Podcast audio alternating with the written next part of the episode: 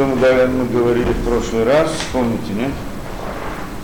В принципе, продолжаем тему, тема, чем, чем какая у нас тема, да, чува. В общем-то, мы занимаемся Рошана, в прошлый раз занимались, сейчас уже время Йома Кипурим, но, в принципе, тема, которую мы начали, она, в общем-то, соответствует всем этим, да, всем этой идее десяти дней, как ужасных покаяний, не знаю, как называется это на русском языке. Да. И, значит, эти 10 дней, так э, все относится к этому вопросу чую, так мы это продолжим. И у меня за это время несколько вопросов появилось на то, на все, что мы говорили. Ну, я знаю, если мы сможем на это ответить, так ответим, если нет, так нет. Да? А, в любом случае, чува явно эта вещь непростая. Да, чува. Возвращение. Да? Как, что мы говорили в прошлый раз? Мы сказали одну интересную идею. Да? Что э, чува – это внутреннее постижение человека. Так мы говорили, да, как мы сказали вот в начале еще, да, что чува – это мецва, которая не может быть шува лишма, а лишма. То есть нельзя, делать, нельзя выполнить эту митцву не во имя Творца, как остальные митцвот. Остальные митцвот можно выполнять. Правильно, да? Становиться можно выполнить. Человек может делать, даже если не делает это во имя Творца 100%, но немножко делает нормально, да? А чува это не так. Чува должна быть только лишма, только во имя Творца, не может быть другой. Да, так мы это разбирали. И если это, это должно прийти из сердца, если не приходит из сердца, это не называется чува вообще. Она не называется чува на 50%, не называется чува на 20%, даже на 1% нет. Чува на 1% это вообще не чувы здесь. Или на, да, на 50%. На 99% чува это не это. А должно прийти полностью из сердца. Почему? Как? Мы пытались разобрать это как-то, да, я не знаю, что-то мы там объясняли или нет. Ну, мы говорили, что это выходит из сердца, как бы, это история. Да, да это должно, то есть это особая вещь в чуве, да, что человек должен видеть истину. Там, мы так попытались это объяснить, да? Что в принципе, что значит чува? Чува это человек смотрит на мир, смотрит да, на мир и видит, в общем-то, истину. Он видит, как должно быть по-настоящему. И смотрит на мир, и смотрит на себя, и видит, что он сам не соответствует истине. Для, да? Что он плохо себя ведет, да? Что он не прав, он не прав. Это чувак. Чувак человек говорит, знаете что, я не прав. То, что я делал неправильно. Он сожалеет об этом, он э, переживает об этом, он раскаивается в этом. Но прежде всего все раскаивание и сожаление, все это может быть прийти только после того, что человек осознает, что он не прав. Как можно осознать, что, человек, что он не прав? Это когда он видит истину и видит, что он лично не соответствует этой истине. То есть это должно быть видение истины. Мы привели там разные примеры, я привел примеры из моей, из моей истории, не, не так принципиально, да? что здесь мы видим, в принципе, что Баль-Чува, то, что мы говорим Баль-Чува, и называем их Баль-Чува, да? То есть человек, который пришел к религии, мы называем его Баль-Чува. На самом деле, с первого взгляда это неправильно, потому, почему? Потому что он не Баль-Чува. Как он Баль-Чува? Он же ничего не знал. Бальчува это тот, кто знал, но вел себя плохо, а потом исправился. Это называется Бальчува. Правильно, классическое название, да? А человек, который ничего не знал, пришел к религии, всю узнал и так далее. По идее, мы не должны его называть Бальчува. А, да? Как должны были назвать, я не знаю. Неправильно. Человек был до этого амарец, он просто не знал. А сейчас он узнал, да? Причем здесь амарец? Ну, вообще мишба. Амарец это у которого была возможность учиться. Ну, он этого не делал. Тем вообще не жба. Но Амар в том, в том смысле, что он, что он не знает ничего, да, что он не знает, в этом смысле, да? И да, а так почему же мы, мы его все-таки называем Бальшува, что он пришел? И так мы попытались дать этому объяснение, что в некотором смысле это правильно. Почему? Потому что он, что такое Бальшува, как нам Равдесер объясняет, чува может быть это из того, что человек вдруг видит истину да, он осознал видение истины. То есть иначе не может быть чего. А как же он может сожалеть о том, что это, если он думает, что он прав? А как он может думать, что он не прав, когда он видит нас, истину, видит, что он поистине не прав? Это внутреннее видение. А то, что он сожалеет, и все, и то, что он раскаивается, это результат этого видения. Правильно? В результат того, что он видит истину и то, что он раскаивается, он видит, да? Он не может раскаиваться, если он думает, что он прав. Если он не видит, что он не прав. Да? Значит, это, э, это обязательно такая вещь, да, что э, видение, видение истины обязательно. В принципе, Бальчува, человек, который не знал Тору, да, и потом открыл для себя Тору, оно тоже связано с этим понятием. Как он пришел к Торе? Он вдруг открыл для себя истину, как мы приводили примеры разные. Да, он вдруг увидел, что это истина, нет другого. Он увидел, что он не прав. Он, может быть, не виноват был в том, что он не прав. Он видит, что он себя неправильно ведет. И он увидел эту истину. Да? И тогда, и это называется чува, поэтому его называют чува, это очень даже правильно. Причина была другая, почему он вел себя неправильно. Тот вел себя неправильно, потому что у него был Яцерара, он не устоял против него, да? А этот вел себя неправильно, почему? Потому что он не знал. Но это всего лишь причина, да, да, почему, да, почему он ведет себя неправильно. Но то, что но шаг приближения к Торе, это в принципе одинаково и того и другое. Это когда он стал осознавать и видеть перед собой истину так, как она есть по-настоящему. Да? И тогда, значит, это то, что мы сказали, в общем-то, э, да, что э, э, эта идея, эта идея, и, да, эта идея чуда.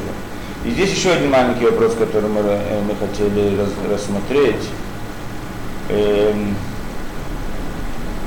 э, да, мы сказали, что человек, что он сожалеет он раскаивается и сожалеет. Да, две вещи, которые мы упоминали от Чувы.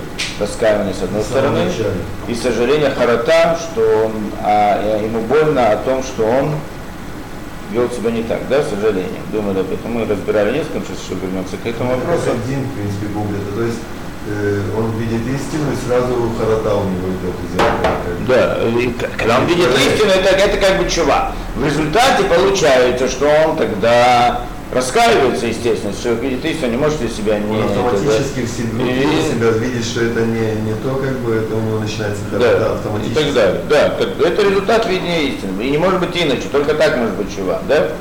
И тогда он исправляет свои грехи, так мы сказали, правильно? Исправление грехов. Да? Что исправляет? Как исправляет? Это вопрос, который мы должны разобрать что исправляет и как исправляет, кого он исправляет, где это исправление, над чем это, это непонятно. Мы так как бы говорим в общем, да, что человек делает грехи, делает правильные поступки, а теперь, значит, он делает чуву, и это чува исправляет то, что он сделал. Здесь есть много-много интересных вопросов. Непон... Во-первых, непонятно, да, что он исправил там, где, что, о чем, о чем был разговор. Да? В принципе, мы дальше касаясь еще этого вопроса, может быть, дальше разберем его. Сейчас вернемся да, мы, то есть к этому вопросу мы должны подойти, по всей видимости. А сейчас мы продолжим. Значит, э, мы в прошлый раз остановились на чем? Что мы сказали, что вот действительно человек э, да, делает сожаление, вот сожаление это в принципе само по себе исправление греха. Да? Важная вещь чувы. И мы еще привели там, что есть это, да, ну это как раз то, что здесь начинают разбирать, чувами рабами ава чува от страха перед Творцом или из любви перед Творцом? Из страха или из любви? От страха или из любви? Так как мы сейчас говорим о следующем этапе чувы, да? До сих пор мы объяснили, что такое это. Теперь этапы. Есть разные уровни чувы. Так есть один из уровней, что это в принципе э, высокий уровень чувы, что это от страха перед Творцом, из боязни перед Творцом, да, и Шаман, что тоже должен объяснить, что это значит. А другой еще более высокий уровень чувы – это из любви Творца, да? Из любви. То есть э, человек боится Творца и делает чуву. Это уровень определенный, да? Как называется, богобоязнь, да? Русском говоря. Наоборот, как бы. А? Не сначала любовь, а потом Ириад Шамаю. Да, вопрос. Как Давид говорил. Как царь Давид говорил, что верх учения я не помню, как он точно сказал, верх этого всего учения Ирата Шама. Да. Что больше, ты, ты задаешь вопрос именно, что больше, что выше, страх перед Творцом, какой уровень выше, страх или любовь? что больше? Мне кажется, выше будет страх. Да. Потому что сначала А приходит, что думает Мы по-другому? разбирали недавно. насколько я понимаю, должен быть страх. Самое Ну, весь самый высокий. Да, да, что Страх это- разбирали на Захаре, это вопрос. Мы Да. Да, мы разбирали. Мы там да, сказали тогда так, что по видимости это есть спор между мудрецами. Да? А, и, э, спор, да? Э, насколько я помню, э, да, ра- э, Ну, то- так не вот, помню, если э, подумать, не помню, вот то есть еще- кого-то либо вот он, по-моему, считал, что Ира, если надо посмотреть снова, что страх перед Творцом это выше, чем Любовь, да? любовь, а Рамбам пишет наоборот. Или, или, или это наоборот. Я не помню, кто из них что говорит, надо посмотреть. Но в принципе это спор. Да? Есть, которые говорят, что страх перед Творцом, что сначала начинается с любви, любовь перед Творцом, но это низкий уровень. Почему? Потому что здесь есть мое я, то есть я люблю. Можно любить. Я, я, я люблю, здесь есть, есть мое я. А страх перед Творцом это аннулирование себя. Меня нет. Я боюсь. Я боюсь. Да, не, я боюсь, значит, это, это значит, и меня как бы нету, да? Страх перед Творцом, вот в некотором смысле, страх это аннулирование, да? Можно любить Творца, но А не можно- бояться его, а, А просто любить его, Любовь, да. делать все из-за любви, но не бояться его. Но невозможно, если ты боишься Творца, потом это уже в это входит все, и любовь, и все, потому что ты уже боишься, ты уже не можешь по-другому. Как. Да. А когда ты просто любишь Творца, но не боишься, ты можешь, ты позволяешь себе какие-то рамки еще, по идее. Да есть, которые наоборот считают, что действительно э, страх перед Творцом это первое, это что есть здесь страх, он делает это из страха, то есть я боюсь, как весь его личное, а любовь это аннулирование перед Творцом. Когда я люблю, меня нет, да? В принципе, это правильно и то, и другое, да? Я так, насколько я понял, что это просто, они смотрят с двух сторон на одну и ту же вещь. Возможно, есть То есть страх- все. Страх перед Творцом. Страх перед Творцом. У него тоже есть несколько уровней, много. И любовь перед Творцом есть много уровней. Когда страх перед Творцом на самом высоком уровне и любовь перед Творцом, любовь Творца на самом высоком уровне, где-то, наверное, становятся идентичны, одинаковые. То есть они соединяются. Где-то это, да? То есть это аннулирование себя по отношению к Творцу. Страх настоящий, то есть есть идея страха, что я боюсь, поэтому я делаю, это не полное служение. Служение полное, когда человек любит Творца, да, то есть он делает не, не из страха делает, есть а потому что понимает истину, да?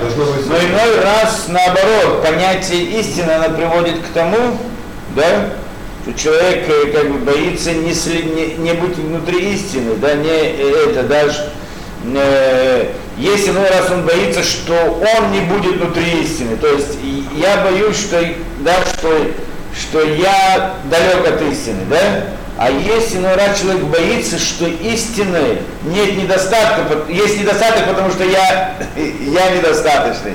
То есть страх с позиции, как бы, да, э, не, не, не а другой, да, тогда это значит, как бы меня нету здесь, да. Человек аннулирует себя, это из, Это страх из страха перед тем, чтобы истина как бы не восторжествовала.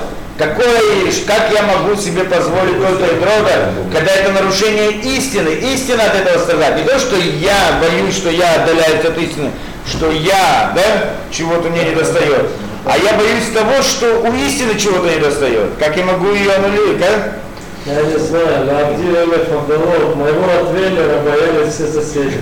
Чтобы его кто-то любил, я не знаю. Когда я его отдал, они все плясали от радости. Так что, мне кажется, любовь все-таки это более... Это правда. Тоже мы говорили, что в принципе страх перед Творцом это не, страх перед собакой. Это принципиальная вещь, да? То есть человек боится видеть собаку, это человек идет по улице и видит собаку и боится ее, правильно, да? Ему нужно усилие воли, чтобы не бояться собаку, правильно? Пере- перебороть. То есть это природное, естественное ощущение человека страх перед собакой, да? И нужно перебороть, то есть разумное действие – это перебороть, это действие разума, то есть власть разума над телом, что он перебарывает, разум перебарывает тело и боится, допустим, там, где нужно, там, где можно и так далее. Естественно, не знает, что нужно или это, да? Нужно быть осторожным, но в принципе не бояться, это усилие воли, да? С другой стороны, страх перед Творцом по-другому. Нет естественного страха перед Творцом. Человек не боится Творца. В принципе, по природе своей.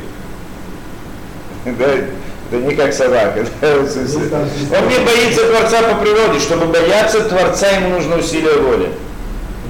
Человек должен работать над того, чтобы бояться Творца.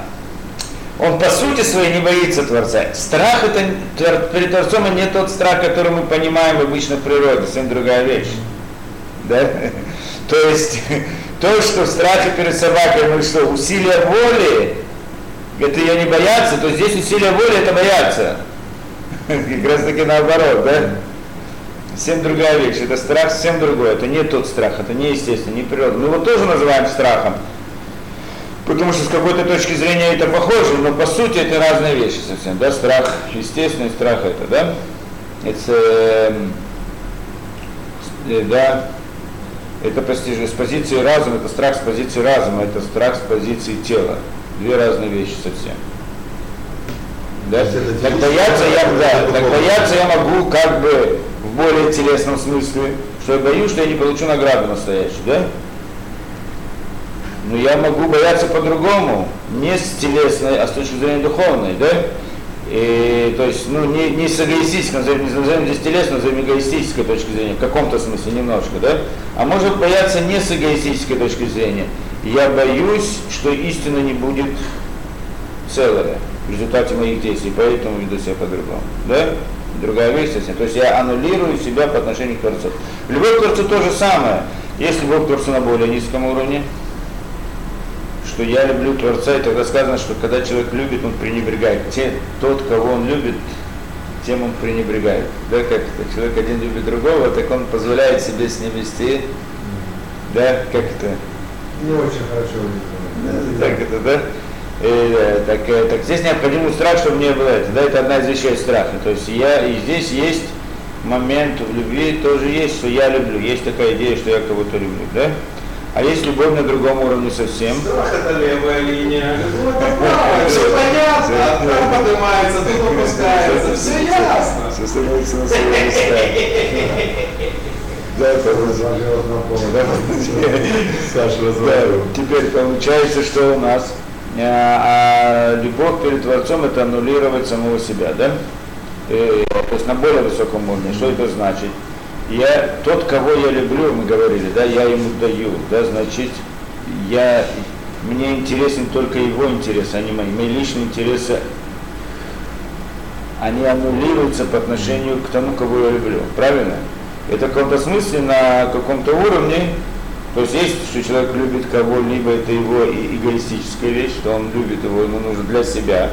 А есть другая вещь, он любит его для него и, и аннулирует свои интересы ради него. Да? И это на самом высоком уровне, это, в принципе, является идбаклют, идбаклют аннулирование самого себя по отношению к Творцу. И, в принципе, страх и любовь, по всей видимости, где-то в этой точке зрения, в этой точке они как бы да, становятся одинаковыми. Поэтому, наверное, и те, и другие говорят правду, правда, прав- вопрос просто, с какой стороны они смотрят. Да? Это наподобие то, что мы в шаббат, когда урок делали, когда двое спорили, то, что мы несколько шаббатов подряд. Как это так, а это так. Помните? А, ну да. В принципе, и как бы получается и так правильно, можно рассуждать, и так правильно, в принципе. Все споры мудрецов, про них мы говорим или говорили Деврела Кимхаимом, и то, и другое правильно. За это, да, есть, это интересная вещь, я вам говорю, так это, ну, в Талмуде много есть споров. И споры, наверное, совсем это, да, и мы разбирали идею споров, нет? Да? Есть много разных споров, и те, и другие правы, да? Ну, иной раз непонятно, как это может быть, да? Ну, есть спор, один говорит так, один говорит так. И э, а мой учитель один раз показал мне, да, значит, он, э, ну, он был такой, как бы, знаток в Каболе, да, в мистике еврейской, да, и он, значит, один раз мне как-то дал пример, как бы урок, да, и объяснял, а взял одну из, а, да, а, и он объяснил одну из махлокит, э, да, а, а, в принципе, мы это учили где-то, в Седе. А одну из этих махлокит в Талмуде он мне объяснил, как это, да, показал, что это на самом деле не спор, а смотрение на вещей с двух точек зрения. То есть в духовных мирах, в духовных мирах, с одной точки зрения, скажем, в одном духовном мире это так, а в другом мире это так. На разных уровнях так, как это спор? То есть спор не о том, что правильно, а спор о том, в каком мире мы сейчас говорим. О какой действительности мы сейчас говорим. А любви, что первое, Это, это и это, в принципе, каждый спор в Талмуде можно раскрыть и показать, что на самом деле нет там спора вообще с точки зрения истины.